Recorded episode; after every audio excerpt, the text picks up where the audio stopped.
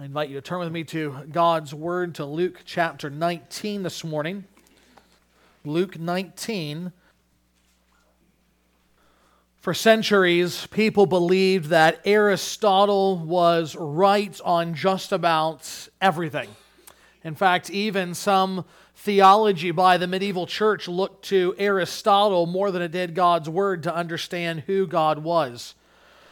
But he was believed and trusted in more than just those things as well, but also in science. And it was believed for a long time that Aristotle was right when he said that the heavier an object was, the faster it would fall to the earth, that gravity would pull down the heavier object faster than the lighter object. He was regarded as one of the greatest thinkers of all time, and no one thought to question him. Anyone could have, of course, taken two objects of varying weights and dropped them and saw, but nobody bothered because surely Aristotle was right. But 2,000 years ago, a man by the name of Galileo believed Aristotle was wrong. And in 1589, he summoned learned professors. The base of the Leaning Tower of Pisa went to the top and dropped off two objects, one weighing one pound in weight, the other weighing 10 pounds in weight, and watched confidently as both impacted the ground at the same time, thus clearly, obviously disproving Aristotle's belief about gravity and weight.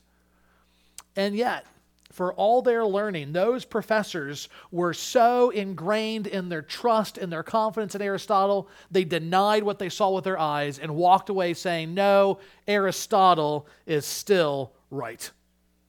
The power of their conviction led them to deny what they saw with their own eyes, believing Galileo to be wrong. Now, we might chuckle at that, but that is not a one time event. In fact, human history is littered with people seeing truth, factual information, and yet denying it because of their faith in other things. Everyone is capable of that kind of self delusion because we are more comfortable with certain facts, certain beliefs, and certain preferences than we are about the truth. Just think about how certain placebos have an effect on our life. There is absolutely no medicinal value to what is being taken, and yet we believe with confidence it is helping us in our life. I saw an interesting infographic. It was about all of the herbal supplements that are uh, produced in stores. And it was this graph that uh, was um, set up in such a way that it had all of the ones that had a clear scientific basis that these things are helping you for the things they're supposed to be helping you with, on down to those that were of no benefit whatsoever. And um, obviously, science can, can be wrong uh, we of all people know that, uh, but it was amazing the, the number of commenters that insisted, though these things were at the very bottom of this list, having no, no evidential effect whatsoever on the human body, they insisted that they were being benefited from those things. Well, we are capable of such self delusion, but so were those who lived in Jesus' time. In fact, this morning, as we look to Luke chapter 19 and on into chapter 20, we see people who are not blind to truth, but willfully disbelieve what is true in front of them, specifically what they see in the life and teaching of the Lord Jesus Christ. Let's see what Luke has to say for us as we begin reading at Luke chapter 19, verse 47. We're told that Jesus was teaching daily in the temple. The chief priests and the scribes and the principal men of the people were seeking to destroy him, but they did not find anything they could do, for all the people were hanging on his words. One day, as Jesus was teaching the people in the temple and preaching the gospel, the chief priests and the scribes with the elders came up and said to him, Tell us by what authority do you do these things, or who it is that gave you this authority? He answered them, I also will ask you a question. Now tell me, was the baptism of John from heaven or from man? And they discussed it with one another, saying, If we say from heaven, he will say, Why did you not believe him? But if we say from man, all the people will stone us to death, for they are convinced that John was a prophet. So they answered that they did not know where it came from. And Jesus said to them, Neither will I tell you by what authority I do these things. And he began to tell the people this parable. A man planted a vineyard and let it out to tenants and went into another country for a long time. When the time came, he sent a servant to the tenants so that they would give him some of the fruit of the vineyard, but the tenants beat him and sent him away empty handed. And he sent another servant, but they also beat and treated him shamefully and sent him away empty handed. And he sent yet a third. This one also they wounded and cast out. Then the owner of the vineyard said, What shall I do? I will send my beloved son. Perhaps they will respect him. But when the tenants saw him, they said to themselves, This is the heir. Let us kill him, so that the inheritance may be ours. And they threw him out of the vineyard and killed him. What then will the owner of the vineyard do to them? He will come and destroy those tenants and give the vineyard to others. When they heard this, they said, Surely not. But he looked at them and said, What then is this that is written? The stone that the builders rejected has become the cornerstone. Everyone who falls on that stone will be broken to pieces, and when it falls on anyone, it will crush him. This is God's word, his inerrant, inspired word. Hear it and believe. The theme that runs through this passage is that of authority. And if we're honest, most of us don't like authority. Most of us don't respond well to authority in our lives. We don't like government authority over our lives, especially our money. We don't like police authority over the speed at which we drive on the highway. And if we're honest, we often struggle with God's own authority over our lives. And yet, it's that authority, it's that authority that we precisely need, that we benefit from. And it's that authority, it's specifically the authority of God in Christ that we see in these verses. We see his rightful guidance and instruction and the futility of rejecting and resisting that authority. Those themes are all played out in four ways from this passage. First, we see that we see Jesus' authority on display. We see Jesus' authority displayed. Now remember that just before this, Jesus had entered into the temple area and drove out the sellers and money changers from the court of the Gentiles. We looked at that last Sunday. So if you weren't here, you can go online and you can listen to that. He rebuked the Jews who cared nothing for the worship of God, yet still offered the sacrifices, believing that they would protect them from their sin. In other words, we're going to do whatever we want, we're going to transgress God's law, but if we just offer the sacrifices, then God will not punish us. Thus, the worship was little more than fire insurance. It was in vain, and Jesus dramatically upended their practices and gained their attention. He condemned them for the hypocrisy that was on display, but he didn't leave them like that. He didn't just kind of come in, rebuke the people, and leave it hanging there like that. Notice that after cleansing the temple, Luke says that Jesus was now teaching daily in the temple. Uh, Jesus went about to shepherd his people. They had been poorly led by those that had been poor shepherds, the priests. The priests were the God ordained shepherds of Israel, given the responsibility to teach and to apply the law in every aspect of life, to provide guidance for the people of Israel that would lead them to God, but instead they were leading the people away from God. There were not just the priests, but there were self appointed scribes and Pharisees, lay leaders, and they were also doing the same thing. Rather than cultivating a sense of brokenness and contrite hearts that called out for God's mercy and faith, they set an example of hypocrisy and self justification before God. But Jesus is different than all that. He is the good shepherd over his people, lovingly teaching his people the truth of God's word. Specifically, notice what he taught. A verse later, in, in chapter 20, we're told that he was preaching the gospel. That is the cure for spiritual hypocrisy. That is the medicine that attacks pride in our hearts and grows humility in our souls the gospel of Christ. The good news of a Savior who humbly dies in the place of sinners that they might be reconciled to God. It is a message not of work hard to earn God's love, but rather God is extending his love by grace. And so it's through this pastoral care that Jesus not only teaches the people, but actually exercises his authority over the people. The last two weeks and the major chunk of chapter 19, we've seen Jesus being presented as a king over his people. But think, how does he rule?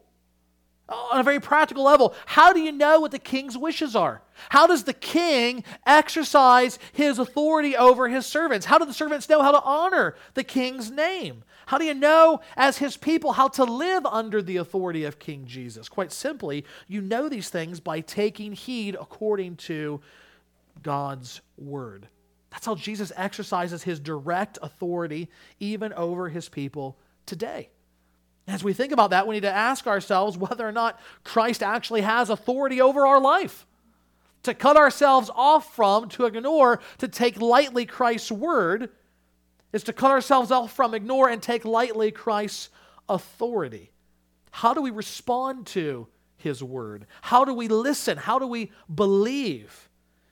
Even in the task this morning, we understand that, that, that whether it's me or anybody else in any other pulpit over the last 24 hours preaching the congregation, that pastor, that preacher, that shepherd has no inherent authority whatsoever.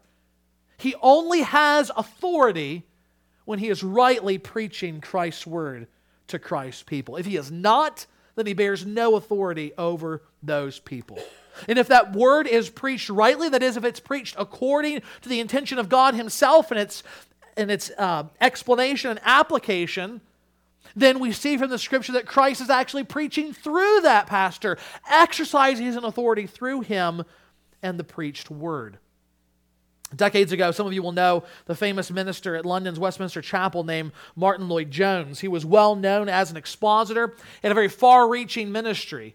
Uh, moreover, there are many pastors today who uh, grew up either um, listening to his ministry, being exposed to it, or though maybe a, a, generation removed did not hear him live, but were able to listen to recordings and have had their, their ministry shaped by those sermons and those books. He left a profound mark on a, a certain cross section of the evangelical church today. And though it's hard to fathom in this endless day of podcasting, Lloyd-Jones actually did not like having his sermons recorded. He, he, in fact, for a long time, his messages were actually taped secretly by the deacons in his church because he didn't want to have the sermons recorded and handed out on tapes. Why? Because he was under the conviction that something significant is taking place during the sermon. It's more than just a talk. It's more than just an exalted Bible study. From passages like John 10 and Romans 10 and Ephesians 2, Lloyd-Jones believed that Christ was speaking directly to his people through the rightly preached word. Thus, to him, it was irreverent to be able to hear a sermon while you did something like mowing the grass. Or worse, you could decide that the sermon wasn't really to your liking, and so turn off the preacher in the middle of what he was saying. Now, his sermons obviously were eventually recorded. We record those. So, regardless of how you feel about listening to downloaded sermons, his conviction was nevertheless driven by something that we probably rarely actually think about. And that is the continuing exercising of Christ's authority through the preached word. He is shepherding over the church through the preaching of the word. Therefore, we should take care how we read, how we believe, how we respond to that word. In fact, we see in this final week of Jesus' life the very power of his authoritative teaching and how the people respond. Luke says in verse 48 of chapter 19, all the people were hanging on his words. That might even sound a little anachronistic, as if that the translators have, have gone an extra step in putting that in the modern language, but that's exactly what Luke writes that they, the people were hung on Christ's teaching.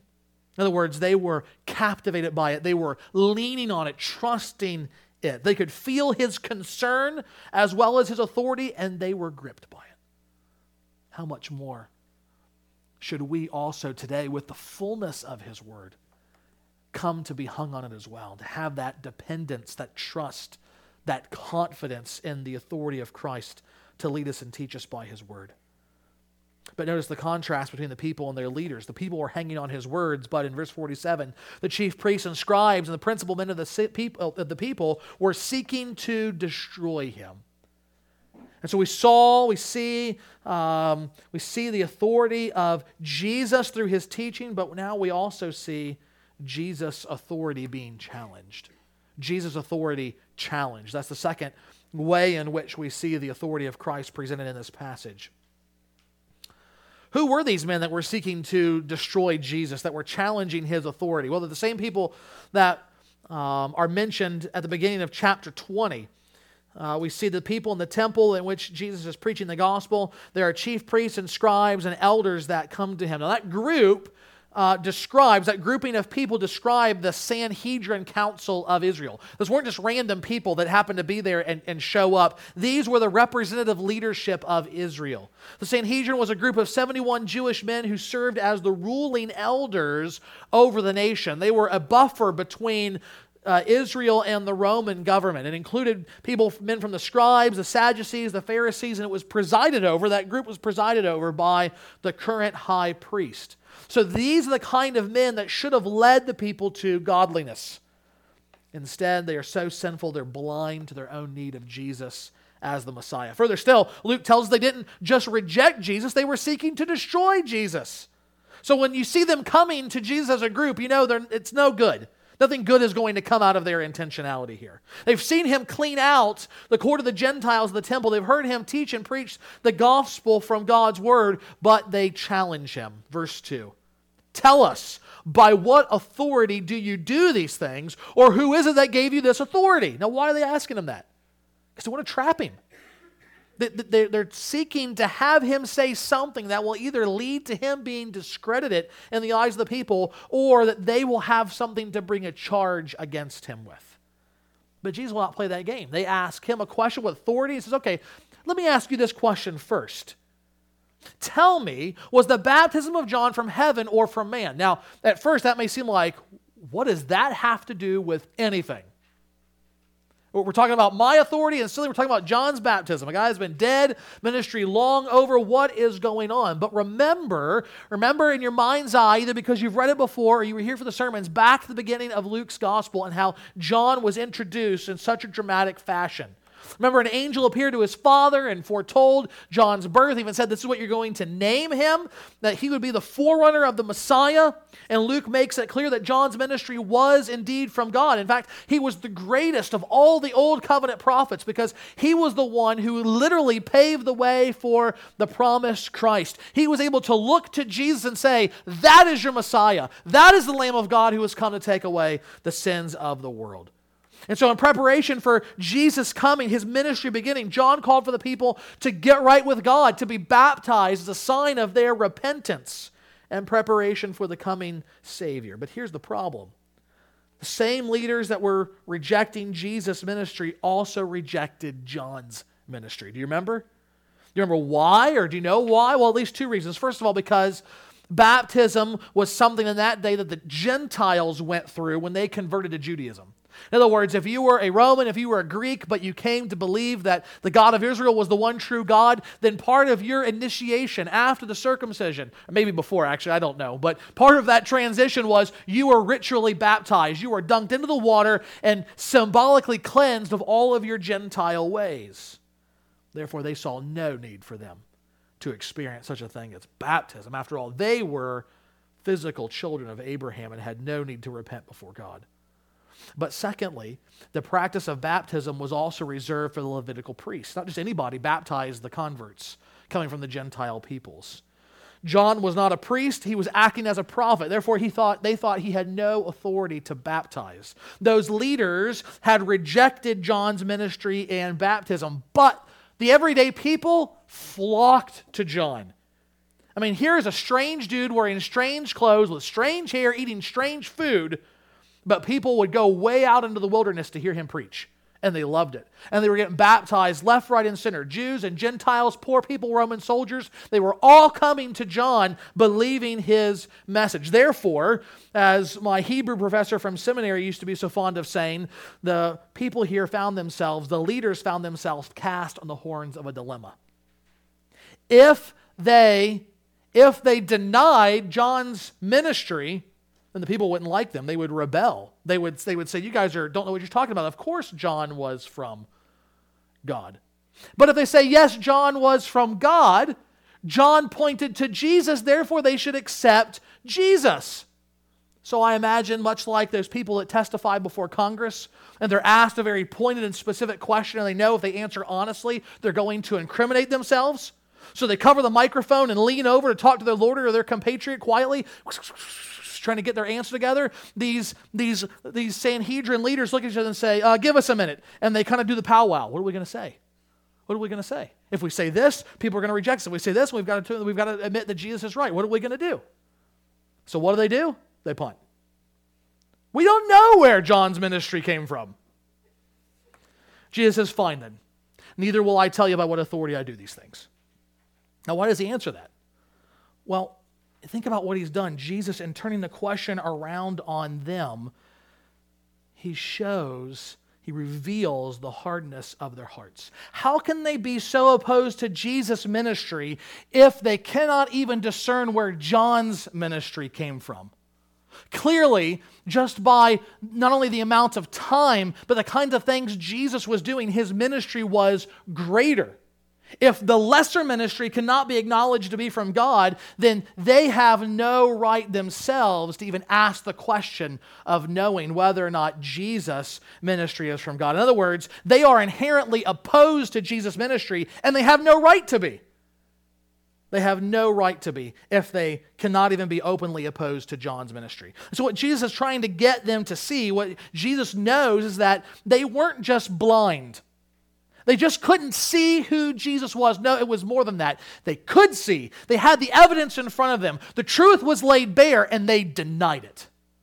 They hardened their hearts and said, We don't want you to have authority over us. We don't want you to be our king. We don't want you to be our Messiah.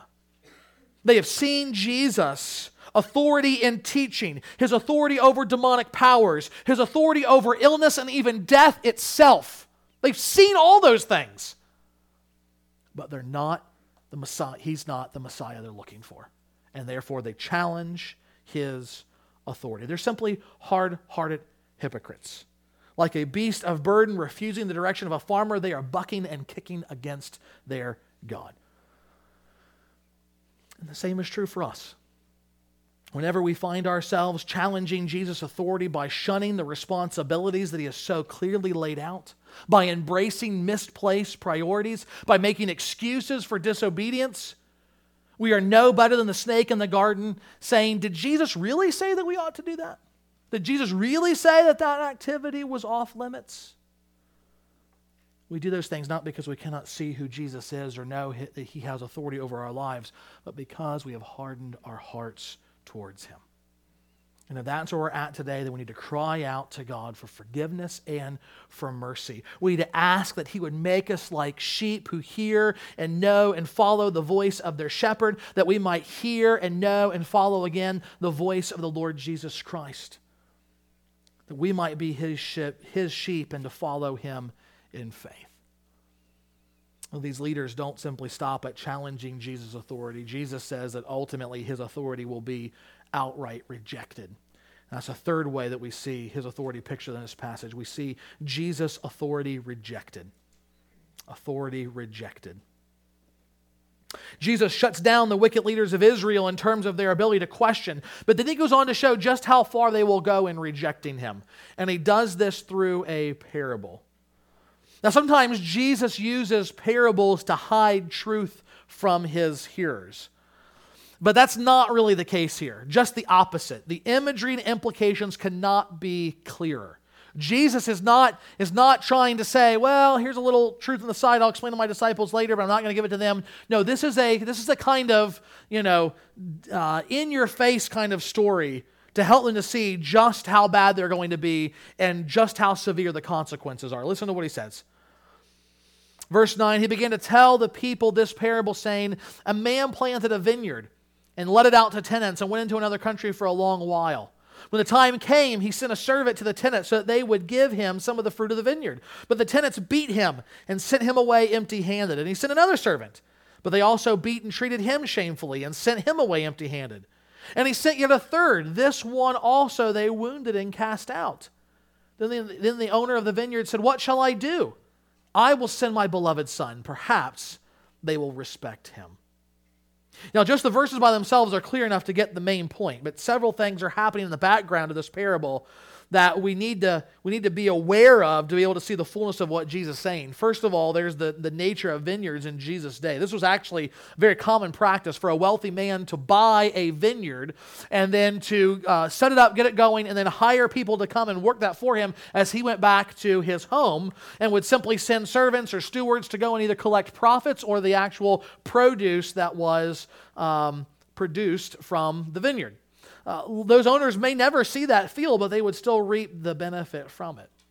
But more importantly, is the imagery of the vineyard itself. Now, if you have been with us for the last, I guess, three years now, entering into our fourth year of reading through the whole Bible over the course of two years, this imagery should mean something to you. All throughout the Old Testament, all throughout the prophets especially, Israel is God's vineyard.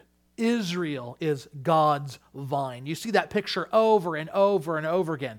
And, and, and, so just like, just like we would associate ourselves with the eagle, or we would associate Russia with the bear, or China with the dragon, or Canada with the maple leaf, so Israel was associated with the vineyard. In fact, such was the national sense of identity that, that Israel had with this vineyard symbology that behind Jesus in the temple itself, covering the arch, uh, carved right into the arch before you pass from the court into the holy place, was an ornately carved grape, some seven grapevine, 70 cubits high. Right behind Jesus is this grapevine imagery. So the people know immediately a man plants a vineyard, it's God planting Israel. There's no doubt that Jesus here is speaking of his people. I mean, you can imagine someone telling a story saying, you know, there was a group of donkeys and a group of elephants that came together in a large, prominent city uh, to discuss business. Now, you know exactly what we're talking about, right? Politics and government. And so Jesus immediately has their attention. And in fact, sometimes when Jesus preaches a parable, it's really a big picture kind of a thing. You can't press the details too far, or else it doesn't make it starts to break down, it doesn't make sense. But here, every single character in the parable has an analogous person in real life. God is the man who plants a vineyard. He called Israel to himself. He established them in the promised land. He gave them a law and he set over them priests and elders to care for them. But what happened? God tells us in Isaiah 5 My beloved had a vineyard on a very fertile hill. He dug it and cleared it of stones and planted it with choice vines. He built a watchtower in the midst of it and hewn out a, hewn out a wine vat in it. He looked for it to yield grapes, but it yielded only wild grapes. God was faithful to his promises to Adam and Eve in the garden, to Noah and to Abraham, and he produced this people, and he desired for them to produce the fruit of righteousness, following after him in love and obedience. But instead, when he came back, what did he find? Sour grapes, wild fruit, good for nothing. All he found was the fruit of disobedience and sin. So, what did he do? Just like in the man of the parable, he sent servants, he sent prophets to draw out fruit from the vineyard. Jeremiah makes this clear when God says, From the day that your fathers came out of the land of Egypt to this day, I have persistently sent all my servants, the prophets, to them day after day. Yet they did not listen to me or incline their ear, but stiffened their neck. They did worse than their fathers in the wilderness. Jesus even makes clear back in chapter 13 of Luke's gospel Israel killed the prophets, just as the wicked tenants do in this parable. Rather than expect, respect the authority of the vineyard's owners, they refuse and want to do things their way. They don't want to listen to the servants, but kill them. And that's what Israel did to the prophets. They would come and say, Be warned, God's judgment is coming for your sin. And they said, We don't like to hear that message. So they cast Jeremiah off into a well, hoping that he dies there they saw the prophet Isaiah in two. But to the prophets that would come and say, No, no, peace, peace, everything's fine. God loves us. God is, God is fine with how we are living our life. They would listen to them and allow them to be well fed and even bring them into the temple courts in the presence of the wicked kings. Think about the patience of the owner here. The, the one servant is killed and news comes back, and he does not immediately swoop in with soldiers he sends another servant and another servant, giving them time to reconsider, to repent, to yield the fruit they have been entrusted to produce. Additionally, think of the sacrifice of the owner. He sends not just his servants, but his own son.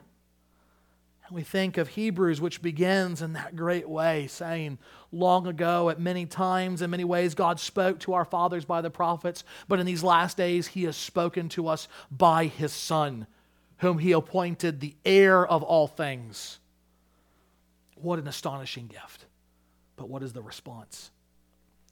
The son arrives and they say, This is the heir. Let us kill him so the inheritance may be ours. Do you understand the indictment that Jesus is making about the leaders of Israel rather than actually loving God and loving the people as they're commanded to do? They love themselves.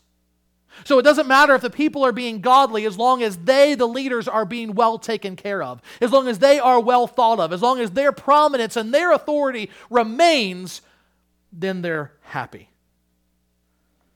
Here is Jesus, God's beloved Son. The declaration they themselves heard when Jesus went out and was baptized in their place under John's baptism. And God the Father boomed out of heaven, This is my beloved Son with whom I am well pleased. Israel was supposed to be my beloved Son, but they have disobeyed. They have turned away. They have lacked faith and have disobeyed. But this, this is my Son, my beloved Son with whom I am well pleased. They are standing in the presence of the King of heaven, the glory of the temple made flesh before their eyes, with all the authority of his heavenly Father. And rather than fall down and worship, they are about to cast him out of the city to a place of wickedness and death as they conspire to have him crucified. And then the Father will be patient no more. Jesus ends his teaching by showing that though rejected now, he will one day be vindicated. I read uh, one man talking about going to see a um, a play that was done in England about uh, Henry VIII, uh, one of his wives, and how she was a, a, a godly Christian woman but was ultimately killed. And it was a real downer because that's how the play ended and he said that the people in the play felt like, you know, there needed to be a happy ending to send people away with. So, uh, though that was the, the end of the play as written, they came out and started horsing around and telling jokes and making light, and then took their bow and concluded the show so everybody could go away happy. And he made the point here as he was talking about this sermon that Jesus doesn't end the sermon that way. Jesus does not end the message that way, that it'll all be okay in the end. He says, no, he says, No, though my, though my authority is on display and you challenge it and you will reject it ultimately, my authority will be vindicated. That's the last expression of Christ's authority that we see in this passage. Jesus' authority vindicated. Vindicated. Jesus says that the tenants threw the son out of the vineyard and killed him. Then he asks, What then will the owner of the vineyard do? He will come and destroy those tenants and give the vineyard to others. How did the people respond? Verse 16 When they heard this, they said, Surely not. But Jesus looked directly at them and said, What then is this that is written? The stone that the builders rejected has become the cornerstone. Everyone who falls on that stone will be broken to pieces, and when it falls on anyone, it will crush him. People realize what Jesus is saying. Again, it's clear the imagery that's being used. The kingdom will be taken away from Israel and given to others because they have rejected the authority of the servants and the Son that God has sent. These religious leaders thought they were coming to judge Jesus, but Jesus has judged them and he will judge them in the future. In just a few days, they're going to have Jesus killed by the Romans. They think they've won, but they've not won. They've not won at all. In fact, as Peter will later say, that Jesus was delivered up by the hands of lawless men, it was according to the definite plan and foreknowledge of God. That's his sermon to Jesus' murderers in Acts 2. And notice Jesus here quotes Psalm 118 to show that the king the leaders rejected will indeed reign. Though he was a stone rejected by men, he becomes the chief cornerstone of God's people. He becomes that, that essential placement of a foundation by which everything else is keyed off of. Everything else is built around its perfect structure.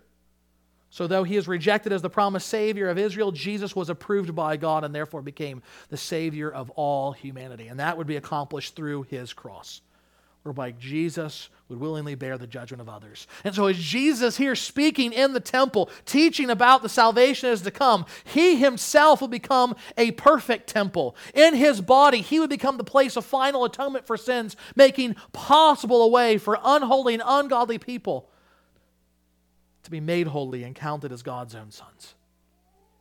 And Jesus' words are still true today. There is not only a judgment that befell Israel in AD 70, whereby um, Rome finally collapsed in on them, wiped out the temple, left nothing but rubbles there, scattering the Jewish people all throughout the world. But there is a judgment that is still coming, a final vindication against all who would reject the authority of Christ as their Savior. For all who live by their own authority, who believe they will be accepted by their own good deeds, or who bow to another God in the hopes of some kind of salvation, they will be broken apart by Christ the cornerstone. Like a frail old man who falls to the, the pavement and feels his bones shatter throughout his body, so will sinners feel the shattering of their souls in hell. Lest we be tempted to look back on these leaders with disdain, thinking to ourselves, I thank you, God, that I am not like them pause and remember your own sins. Pause and remember just this week. Remember when you were angry without cause, when you use the mouth that God gave you to bless people to cut them down and inflict pain on them. Remember when you pridefully looked down on someone else or selfishly failed to love God's people in servant minded ways. Remember when you thought lustful thoughts or sought out mental or digital images to provoke more lustful thoughts that led you to abuse your body. Remember when you disobeyed your parents or sass with belligerent, belligerent, belligerent words. Remember when you consistently chose television or Facebook or family or sleep over communion with God. When you did those things, you were also rejecting Christ's authority and you were also putting Christ on the cross. It was for those sins that he also had to die those many years ago. And yet he died that you might be forgiven of those sins and brought into fellowship with God. Martin Luther once said, If I were God and the world had treated me as it treated him, I would kick the wretched thing to pieces. But that's not God's response. Even now, we who are guilty of putting his son on the cross, God holds out to us the author of sal- the offer of salvation. And so as Spurgeon says so well, if you reject him, he answers you with tears. If you wound him, he bleeds out cleansing. If you kill him, he dies to redeem. If you bury him, he rises again to bring resurrection. Jesus is love made manifest this morning, as we have seen over and over again, this book has been written, this Gospel of Luke, that you might repent and believe. And in beholding the glory of Christ, you will come to submit to the authority of Christ. Experiencing his saving grace, you can then yield to his guiding mercy. We must not suppose that we are wiser than God or more righteous than God. Your heavenly Father loves you and cares for you and knows what's best for you. So that even when you cannot see in from beginning, when you cannot make heads or tails or sense of what is going on around you, simply trust and obey. For living under God's authority is a grace and the very thing that we were made for. It's not your sin, but His leadership alone that will lead to a joyful satisfaction of your soul. Father, as we consider the authority of Christ, how that is displayed in our lives even today, the benefit that comes from that, and the temptation to challenge and even reject that. We pray that, that we would not be like those in this passage who were unwilling to believe the truth that was evident to them.